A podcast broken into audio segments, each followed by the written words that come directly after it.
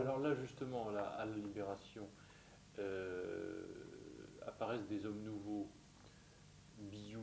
Oui, Biou, que j'ai bien connu, euh, puisque moi j'avais affaire, quand même, euh, enfin, j'ai, j'ai, si vous voulez, été un de ceux qui ont eu vraiment les premiers entretiens avec, euh, avec Biou. Et je lui ai dit, écoutez, je lui ai dit, moi, monsieur le ministre, n'oubliez pas, je suis magistrat, euh, je m'entendais pas très bien avec les Allemands, c'est pour ça que je suis venu là. Je demande qu'à repartir dans ce qui est ma profession. Mais je voudrais quand même que ce qui a été fait ben, puisse se poursuivre. Alors il faudrait désigner quelqu'un. Et il me dit qui ben, Je lui dis, écoutez, moi je connais un médecin qui pourrait sans doute prendre la que j'avais connu, que j'avais apprécié, c'était le Guillan. C'était le Guillan, et ben, le Guillan était un de mes amis, n'est-ce pas Et j'ai dit à le Guillan, écoutez, moi je repars, euh, je vais sans doute rester à Paris, donc si je reste à Paris, devenant juge des enfants, je suis tout prêt au départ à vous épauler, à vous aider, mais etc. Et alors le Guillan avait été aussi un élève de guerre, c'est comme ça que le Guillan euh, a été nommé, il s'est occupé alors de cette, de cette coordination. euh, et, euh, effectivement, ce- ça peut paraître extraordinaire, mais euh, là, sur ce il n'y a pas eu véritablement de problème, parce qu'on avait quand même préparé, euh, si vous voulez, un peu cette, cette après-guerre, et des hommes comme Vallon, bien sûr, euh, euh, ont pu dire eux-mêmes, à Biou notamment, M. Biou, dans quel état d'esprit tout ça avait été fait. D'ailleurs, je dois dire que M. Biou était un homme euh, tout à fait ouvert à ses problèmes. Et d'ailleurs, son conseiller technique numéro un, c'était le professeur Debray, qui était le père de l'ancien Premier ministre Robert Debray. Robert Debray, n'est-ce pas?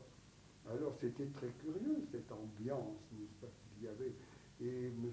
Billou avait auprès de lui, comme conseiller technique, un père jésuite, dominicain, jésuite, je crois, qu'il avait amené avec qui est devenu le directeur de témoignages chrétiens, le père Chaillet, Ah bon? Que j'ai bien connu aussi. Mhm. Alors, voyez-vous, Et Bonafé aussi. qui? Et Bonafé. Il y a eu Bonafé. Mais enfin, je l'ai beaucoup moins connu, Ouais. lui. Mais euh, Biot, le Guillan, euh, le Père Chaillet, tous ces gens-là, sont été des hommes nouveaux, des hommes nouveaux qui, qui ont, euh, qui ont apparu à ce moment-là. Alors, l'initiative, alors moi j'ai conçu, enfin j'ai j'ai cru comprendre que euh, pour l'essentiel, enfin, le Guillan s'en est tenu et n'a fait que développer euh, la lettre de ce que vous avez, vous aviez mis en place. C'est-à-dire il a, il, a, il a étendu les, Il a les étendu, sauvegardes à la il a France. étendu, il a créé une, une nouvelle, euh, je crois qu'il doit avoir créé 17, il y en avait 17 à la 17, fin. me semble-t-il. Donc, effectivement, euh, je ne peux pas vous dire non, mais au moment de la libération, il devait y en avoir une dizaine, je crois. Peut-être moins. je- une, Oui, pas. dizaine. Il faudrait les recenser à ce moment-là. Et le Guillan a, étendu la chose. Mhm. Et puis, il y a des régions, si vous voulez, que l'on a, ce qui était trop lourd. Par exemple, ce qu'a fait le Guillan, et il a fait une association de Grenoble, euh, et Grenoble, avant, était rattaché à Lyon. Mais Ouais. ça ne pouvait pas durer, parce que l'esprit lyonnais, l'esprit grenoblois, ça ne pouvait pas du Ah. tout marcher ensemble. Et alors, il y a eu une association à Grenoble, il y en a une à Besançon, il y en a eu une à Poitiers, enfin, il y a un certain nombre que comme ça. Il a développé cette action et il a au fond rompu à peu près les mêmes lances que moi-même j'avais rompu d'ailleurs. Justement, est-ce que vous pensez qu'il a, il a gardé la même politique que vous, à peu près?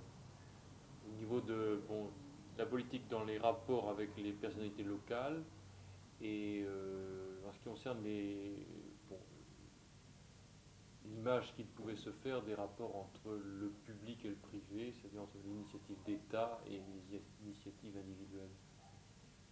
Euh, C'est-à-dire, je crois que le client voyait bien que l'on ne pouvait pas ne pas quand même s'appuyer sur le privé qui représentait quand même euh, un apport considérable, si vous voulez, en institution et que l'État n'avait pas la possibilité du jour au lendemain de rendre tout public. Et d'ailleurs, je crois que ça n'aurait pas été, si vous voulez, là, vous pouvez partager bien mon point de vue, il y a des expériences dans lesquelles l'État ne peut pas engager sa responsabilité parce qu'elles sont trop neuves, elles sont trop hardies pour le moment. Par exemple, quand on a commencé les expériences de prévention, n'est-ce pas, les clubs de prévention, les équipes de rue, l'État ne pouvait pas s'engager dans cette histoire. Alors, donc, si l'État ne veut pas s'engager, ça ne peut être que l'initiative privée qui prenne ça en charge, mais soutenue par des subventions de l'État, si vous voulez. Voilà. Euh, donc, euh, ce point de vue-là, euh, effectivement, je crois que le Guillaume a maintenu et développé un certain nombre de choses. Puis il a quitté, alors ça a été alors un moment de crise parce que au départ de Le Guillaume, bien tout a reposé sur les épaules larges de, cette Madame Liévois, petit, petit Liévois, n'est-ce pas, euh, qui a fait un travail considérable, considérable pour essayer de tenir encore les choses, jusqu'au jour où Madame Petit-Liévois, qui montre les absurdités vraiment du monde ministère, on l'a affecté au service des vieillards, au sein du ministère de la Santé. Ce devait être à un certain moment. Est-ce que c'est, ça je ne peux plus le dire, si c'est dans les dernières années de la quatrième République ou les premières années de la cinquième. Mhm. Enfin, elle a été au vieillard. C'est aberrant, n'est-ce pas, de penser que cette fille avait passé 15 ans de sa vie vraiment bien connaître tous les problèmes, aller voir, et que du jour au lendemain, alors pourquoi avait-elle des Ça, j'en sais rien, j'en sais rien, mais c'est un fait. Alors, les associations régionales, se sont trouvés, si vous voulez, sans répondant au ministère de la, Santé, puisqu'au fond, contrairement à ce que je voulais, c'était le ministère de la Santé qui était resté, si vous voulez, le ministère de tutelle des associations régionales. Alors que pour moi, je reprends cette idée de l'EP, tout ça aurait dû se situer sur le plan de la présidence du Conseil, santé étant une partie comme les autres. Était-ce aussi l'idée de Le Guillan et de Biou? Ah, peut-être moins. C'est là peut-être, Biou, je ne sais pas, je ne peux pas dire. Mais Le Guillan, parce qu'il était médecin, euh, était très attaché un peu aux prérogatives de la santé publique. Donc il aurait retiré la couverture côté santé. Oui, mais enfin, pas d'une façon quand même euh, éclatante, parce que ça aurait été très maladroit. Non. Tendanciellement, quoi. oui, mais enfin, euh, si vous voulez, son âme de médecin était peut-être plutôt du côté de la santé publique, n'est-ce pas, à ce moment-là. Alors, alors là, il y a eu une période de crise pour ces associations de sauvegarde, et puis est arrivé un homme qui... Comment ça s'est passé ça euh, Qui a vu quelle était l'importance du problème santé publique, parce qu'il avait été directeur de la population, c'était M. Laurie. M. Laurie a vu l'importance du problème, mais il n'a pu faire beaucoup plus, puisqu'après il a quitté la direction de la population. Mais peu d'années après, il est revenu à nouveau dans ce domaine, et alors sous la Ve République, quand on a monté le CTN, c'est-à-dire le Centre technique national dont il est devenu directeur pour euh, quelques années. Et alors c'est M.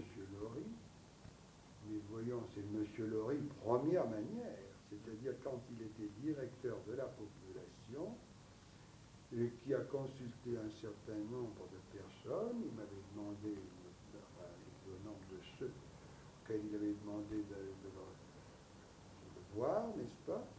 Et je, lui avais dit, en ce qui me concerne, mais il faut transformer les associations de sauvegarde en établissements publics. Parce que je lui disais, c'est quand même malsain que tout l'argent que l'État met là-dedans eh bien, on, le confie à ceux qui est, quand même, qu'on le veuille ou qu'on ne le pas, une association de la loi de 1901, parce qu'au fond, les associations régionales de sauvegarde, c'est des associations de la loi de 1901. Alors, supposer qu'une association régionale se volatilise dans la nature, qu'est-ce qui adviendra? Et là, et tout l'argent investi là-dedans par l'État. D'ailleurs, M. Laurie m'avait suivi, mais on n'avait pas pu aller compte tenu des oppositions du moment, notamment du côté de Dunard. mais j'ai dépassé 1950. Oui, hein, ça, fait rien. on y reviendra? Euh, du côté de Lunard. Alors euh, là, on n'a pas pu aller, aller aussi loin. Et on a fait une coche mal taillée, ce qui a donné naissance aux créailles, qui ont remplacé les associations de sauvegarde. Mais les créailles, au fond, c'est du SMI public, mmh, avec euh, tout ce que ça représente de positif, mais aussi de très discutable. Et qui, qui était euh, partisan de cette publicisation en dehors de vous et de M. Laurie Première manière? Oh, il y avait des gens, Bianchi par exemple, il y avait encore son mot à dire, il était très partisan de cela. Euh, C'était aussi assez bien euh, la tendance, par exemple, l'association régionale de Nancy, avec euh, le docteur Mignon. Euh, oui, puis c'était la tendance de Paris. De Paris, oui, j'allais vous Ça, véritablement. Et Marseille Personnellement, je me suis beaucoup battu à ce moment-là dans des congrès du Nord pour faire entendre cette voix. Marseille, oui et non. Euh, Poinceau-Chapuis avait pris la tête de l'association régionale des sauvegardes a été partisante de la transformation euh, en créale, euh, mais elle avait beaucoup axé l'ensemble de l'association sur le privé.